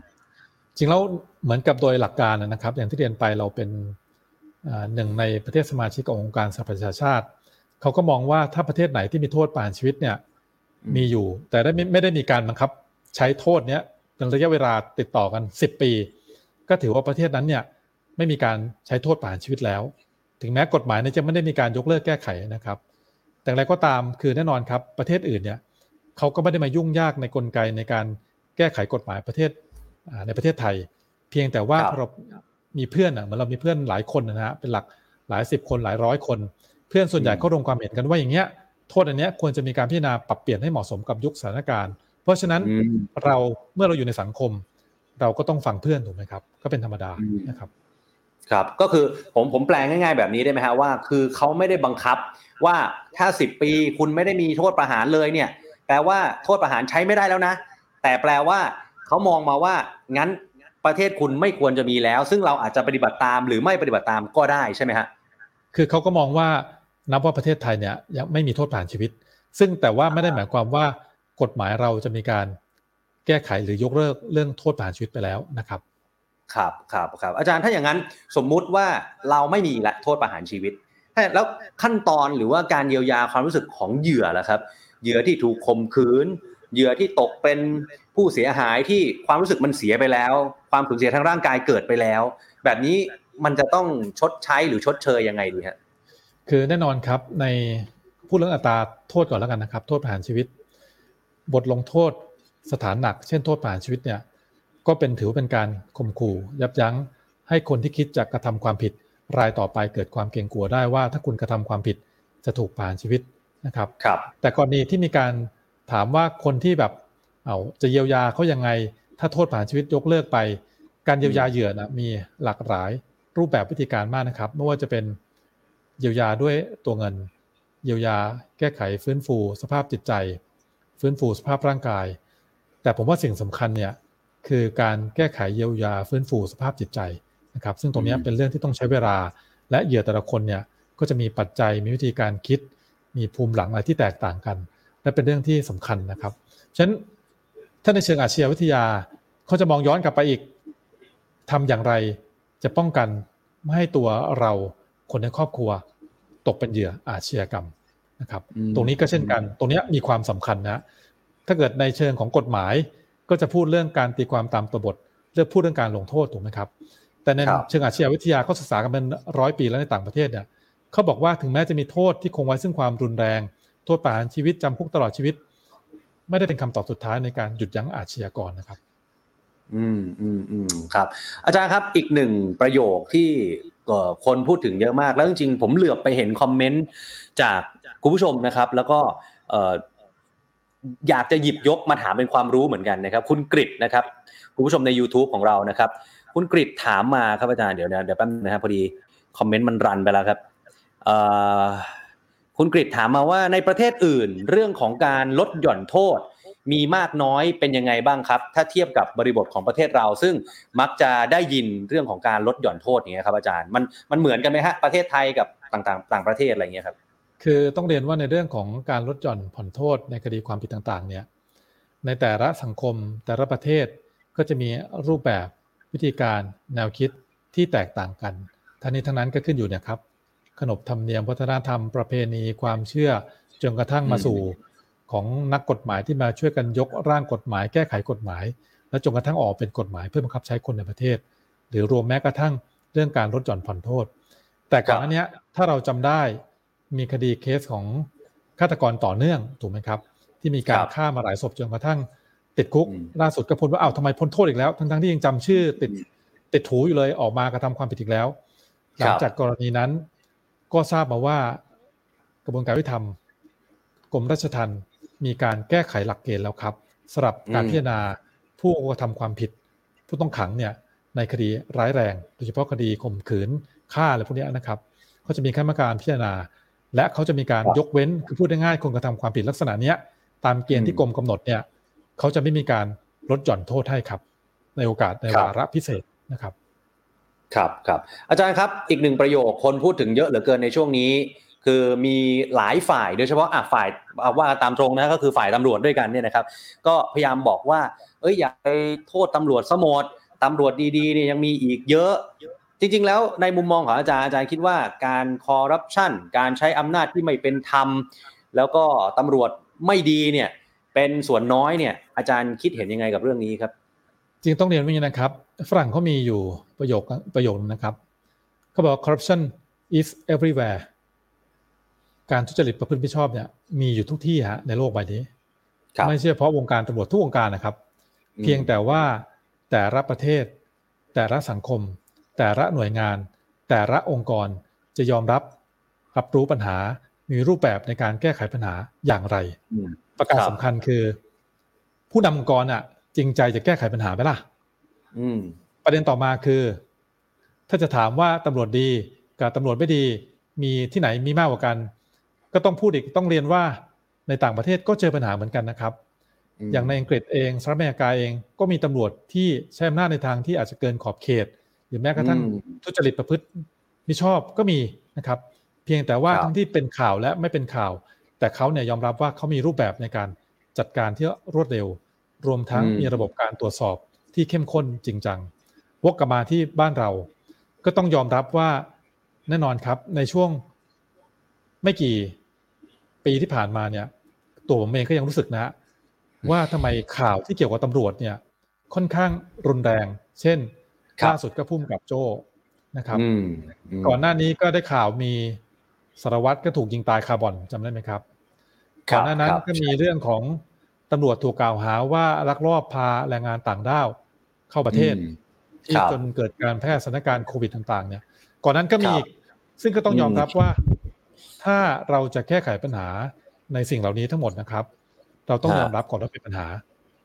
นั่นหมายความว่าถ้าเราไม่ยอมรับว่าเป็นปัญหา ไม่ว่าจะให้ใครมาพูด ผู้รับผิดชอบที่เกี่ยวข้องมาบอก ไม่เป็นปัญหาตำรวจไม่ดีก็มีอยู่ทุก ที่ทั่วโลกตำรวจตำรวจไม่ดีมันก็มีอยู่คนตำรวจดีมากกว่า ก็แสดงว่าใช่ครับ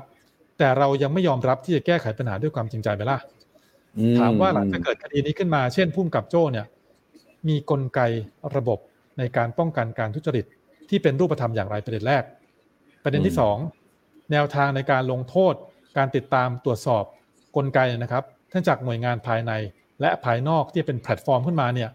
มีไหมเหมือนในต่างประเทศเขาทา เช่น เป็นผู้กำกับถ้าอย่างผู้กำกับโจ้ถ้าเป็นตำรวจอยู่ในสิงคโปร์หรือฮ่องกงนะครับมีบ้านราคาประมาณหกสิบล้านเนี่ยรถซุปเปอร์คาร์เกือบสิบคันเนี่ย ก่อนที่เขาจะกระทำความผิดเนี่ยเขาทนตัวโดนตรวจสอบในเชิงลึกก่อนนั่นนี่แล้วละครับ แล้วก็โดนเรียกมาชี้แจงก่อนแล้วรถซุปเปอร์คาร์คุณนั้นเป็นยังไง เพราะว่าผู้กำกับคุณเงินเดือนแค่สี่หมื่นกว่าบาท ถ้าชี้แจงไม่ได้เขาฟ้องศาลอาญาทุจริตนะครับ ฟ้องศาลทุจริตนะครับฉันก็แน่นอนครับ ก็ตกเป็น ผู้ต้องหาผู้จำเลยถูกไหมครับฉะนั้นหมายความว่าเวลาเขามีระบบการตรวจสอบที่จริงจังลักษณะแบบนี้ ก็ทำให้เจ้าหน้าที่ที่คิดจะกระทำในสิ่งที่ไม่ถูกต้องเนี่ย เกิดความเกรงกลัวระมัดระวังและเห็นตัวอย่างที่ไม่ดีก็ไม่อยากทำแล้ว แต่ดูอย่างบ้านเราก็ ท่านผมก็เชื่อว่าสังคมเป็นคงเป็นคำคงมีคำตอบเป็นไงครับครับครับถ้าอย่างนั้นผมว่าสิ่งหนึ่งที่วันนี้ทุกคนหรือว่าทุกฝ่ายเห็นแทบจะตรงกันร้อยเปอร์เซ็นต์นะครับอาจารย์ก็คือว่าเราควรจะต้องปฏิรูป องค์กรตำรวจสักที ซึ่งก็ผ่านการพูดถึงกันมานานแสนนานเหลือเกินหลายปีแล้วเนี่ยนะครับในมุมมองของอาจารย์อาจารย์คิดว่าสิ่งแรกที่องค์กรตำรวจควรจะต้องปฏิรูปเนี่ยอาจารย์คิดว่าต้องเร่งทำอะไรเป็นอันดับแรกครับ อันดับแรกคือต้องเรียนว่าต้องทำให้เป็นตำรวจมืออาชีพครับตำรวจมืออาชีพเนี่ยนิยามค่อนข้างจะครอบคลุมหลายอย่างมากนะครับ ทั้งหนึ่งวิธีการคิด คือคิดเพื่อประชาชนไม่ใช่ติดป้ายว่าลงพักเพื่อประชาชนแต่ทำอีกอย่างหนึ่งถูกไหมฮะคิดเพื่อประชาชนหมายความว่าประชาชนต้องมาเป็นลำดับแรก อังกฤษเนี่ยก็มีอยู่คำหนึ่งคำว่า policing by consent นะครับมอตโต้เนี่ยใช้มาเป็นร้อยปีแล้วนะครับ เป็นศตวรรษแล้ว ปัจจุบันเขายังใช้อยู่เลยนะครับ พอดีได้มีโอกาสไปคุยกับหัวหน้าตำรวจที่แมนเชสเตอร์นะครับ ที่ตอนเข้ามาบรรยายที่นักศึกษาปริญญาโทที่เคมบริดจ์ฟังแล้วได้คุยกันนะครับ ดีได้รับเชิญไปนั่งฟังด้วยนะครับเขาบอกว่าหมายความว่ากิจการงานตำรวจโดยความเห็นชอบของประชาชนนั่นแสดงให้เห็นว่าประชาชนเป็นใหญ่จะทำอะไรต้องคิดฟังประชาชน แต่ว่าประเทศไทยอาจจะเป็นบอกว่า policing by superior กิจการงานตำรวจโดยผู้บัญชานี่ก็จะต่างกันหลักคิดของเราถูกไหมครับนั่นในประเด็นแรกคือความเป็นมืออาชีพของตำรวจในเรื่องของวิธีการคิดต่อมาคือ กลไกในการทำงาน ระบบการฝึกอบรม การสร้างการยอมรับ การสร้างภาพลักษณ์ที่ดี รวมทั้งการรับฟังเสียงสะท้อนจากประชาชน ประการต่อมาคือ ต้องปลอดจากการแทรกแซงทางการเมือง ต้องมีกลไกแต่แน่นอนครับ ก็ต้องยอมรับว่าก็การเมืองก็ไม่ยอมปล่อยองค์กรตำรวจตำรวจก็ไม่ออกมาจากการได้เดี๋ยวบายครับว่ามันเกี่ยวข้องกันยังไงทำไมการเมืองกับตำรวจแยกไม่ออกก็โดยกฎหมายตำรวจปีเจ็ดฮะเพราะว่าตำรวจปีเจ็ดให้ท่านนายรัฐมนตรีของประเทศไทยว่าใครจะมาเป็นก็ตามนะครับ เป็นประธานคณะกรรมการอยู่สองคณะกรรมการของตำรวจเขาคือหนึ่งคณะกรรมการนโยบายตำรวจแห่งชาติสองคณะกรรมการราชการตำรวจ ซึ่งคณะกรรมการชุดแรกเนี่ย จะดูเรื่องการแต่งตั้งผู้บัญชาการตำรวจแห่งชาติ และตัวนายกท่านเองเนี่ยมีอำนาจโดยกฎหมายในการแต่งตั้งถอดถอนผู้บัญชาการตำรวจแห่งชาติ ก็นี่ไงหมายความว่าการเมืองกับตำรวจแยกกันไม่ออกครับ ครับครับถ้าอย่างนั้นอาจารย์ครับอีกหนึ่งเสียงที่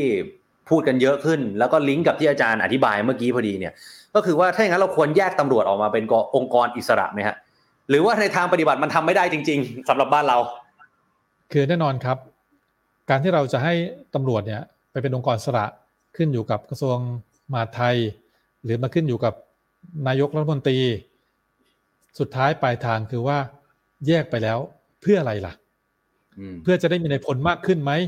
เพิ่มขึ้นมาอีก เพิ่มตำแหน่ง เพิ่มอัตรา เพิ่มงบประมาณขึ้นไปเพื่อใคร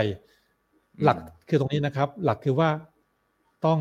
จัดการปรับโครงสร้างองค์กรตำรวจเพื่อประชาชนเช่นหมายความว่าเพื่อประชาชนหลักของโลกประชาธิปไตยคือ ต้องกระจายอำนาจครับอำนาจไปอยู่ใกล้ชิดกับประชาชน เขาใช้คำว่าอยู่คำว่า public involvement นะความเกี่ยวข้องกับประชาชนเนี่ยนะครับ สาธารณะเนี่ยหมายความว่าประชาชนสามารถสะท้อนการทำงานตำรวจได้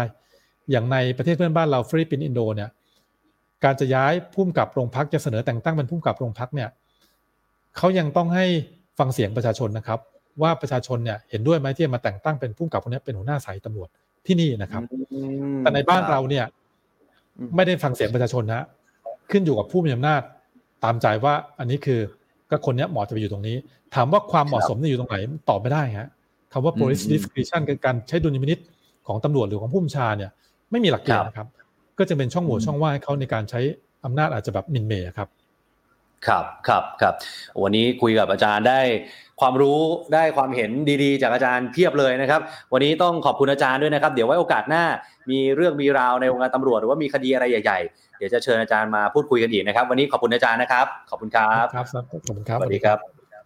คุณผู้ชมครับนี่คือผู้ช่วยศาสตราจารย์พันตำรวจโทดรกฤษณพงศ์ภูตระกูลครับอาจารย์เป็นประธานกรรมการสถาบันอาชญาวิทยา และการบริหารงานยุติธรรม วิทยาลัยรัฐกิจ มหาวิทยาลัยรังสิตนะครับอาจารย์ตอบคำถามได้ดีมากๆนะครับและผมเชื่อว่าหลายคน ฟังแล้วก็รู้สึกว่ามุมมองของอาจารย์นั้น เป็นสิ่งที่เกิดขึ้นจริง ๆ ในสังคมไทย เป็นสิ่งที่ควรจะได้รับการแก้ไข และอาจารย์ก็สะท้อนปัญหาหลายๆอย่างออกมาได้ค่อนข้างที่จะ ชัดเจนเลยทีเดียวนะครับนี่คือเรื่องที่เกิดขึ้นในวงการตำรวจ โดยเฉพาะที่นครสวรรค์2เคสใหญ่ๆ ในช่วงไม่กี่วันที่ผ่านมา ช่วงท้ายนี้ครับเราจะมาพูดถึงการอภิปรายไม่ไว้วางใจกันหน่อยครับ การอภิปรายไม่ไว้วางใจรอบนี้จะควบคู่ไปกับการชุมนุมนอกสภานะครับคุณผู้ชมครับ ในช่วงต้นเดือนกันยายนที่จะถึงนี้ มีการประกาศว่าจะชุมนุมใหญ่ จากคุณนัทวุฒิสายเกลือในวันที่ 2 กันยายนสองกันยายนนี้นะครับขณะเดียวกันครับเรื่องของการอภิปรายไม่ไว้วางใจพักร่วมฝ่ายค้านยื่นยติแล้วนะครับ โดยนำโดยคุณสมพงษ์อมรวิวัฒนะครับในฐานะผู้นำฝ่ายค้านพร้อมกับอีก 6 พักนะครับได้ยื่นอภิปรายไม่ไว้วางใจ 6 รัฐมนตรีมีใครบ้างดูตามภาพเลยครับคุณผู้ชมครับ มีพลเอกประยุทธ์จันโอชา มีคุณอนุทินชาญวีรกูล มีคุณสุชาติชมกลิ่น มีคุณศักสยามชิดชอบ คุณเฉลิมชัยศรีอ่อน คุณชัยวุฒิธนาคมานุสรนี่นะครับนี่คือ 6 คนก็มีตำแหน่งคือนายกกลาโหม สารสุขแรงงานคมนาคมเกษตรแล้วก็ DES นะครับทีนี้เรื่องของการอภิปรายไม่ไว้วางใจที่จะเกิดขึ้นเนี่ยคือเริ่ม 31 สิงหาคมนี้ ไปจนถึงวันที่ 4 กันยายนนะครับโดยวันที่ 4 นี่จะเป็นวันลงมตินะครับ ได้รับไฟเขียวให้งด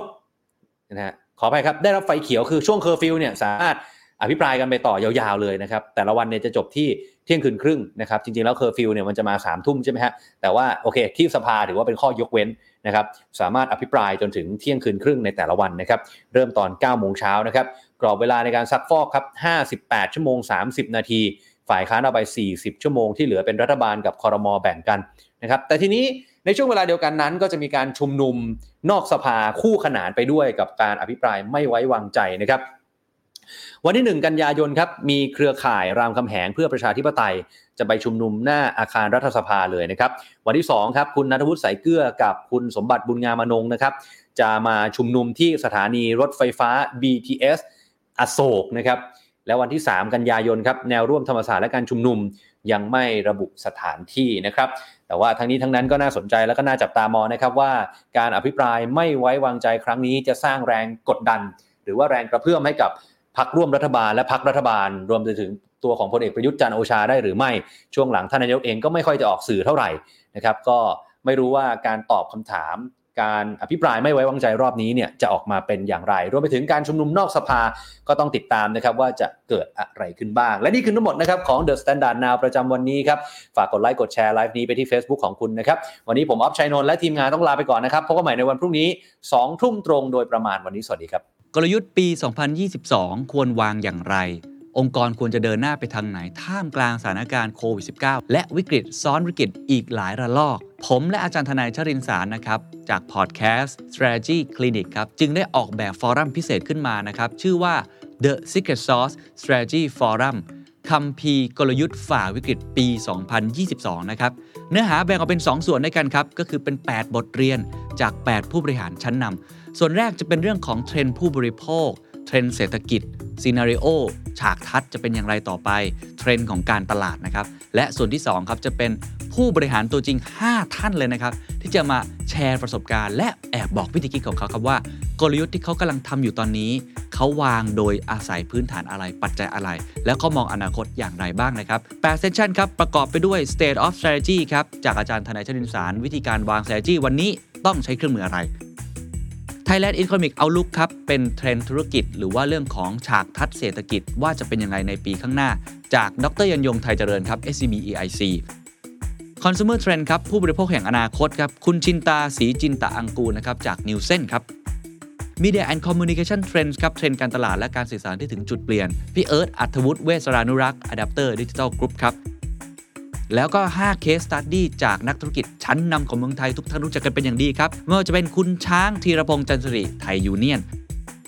คุณพงษ์ณัฐพงศ์คุณากรวงศ์ SC Asset คุณชาตยาสุพรรณพงศ์ Food Passion หรือ Barbecue Plaza คุณวิชา พูลวรลักษณ์จาก Major Cineplex Group คุณศุภจีสุธรรมพันธุ์จากดุสิตธานี แล้วก็ session สุดท้ายครับ The Road Ahead บทสรุปและก้าวต่อไประหว่างผมกับอาจารย์ธนัยจะสรุปมาให้ทุกท่านได้ framework และประสบการณ์จริงไปใช้สดๆนะครับฟอรัมนี้เหมาะกับคนวางกลยุทธ์ผู้นำองค์กร ผู้บริหารหรือผู้ที่สนใจนะครับงานจัดวันที่เสาร์11 กันยายนครับเวลา 9 นาฬิกาถึง 17 นาฬิการับชมผ่านทางเว็บไซต์10 Event ชมย้อนหลังได้ถึง 1 เดือนเต็ม บัตรราคา 1,500 บาท The Standard Member ใส่โค้ดรับส่วนลดเพิ่มอีก 10%ทันที ศึกษารายละเอียดเพิ่มเติมได้ที่ Facebook The Secret Sauce หรือรายการ The Secret Sauce แล้วพบกันนะครับ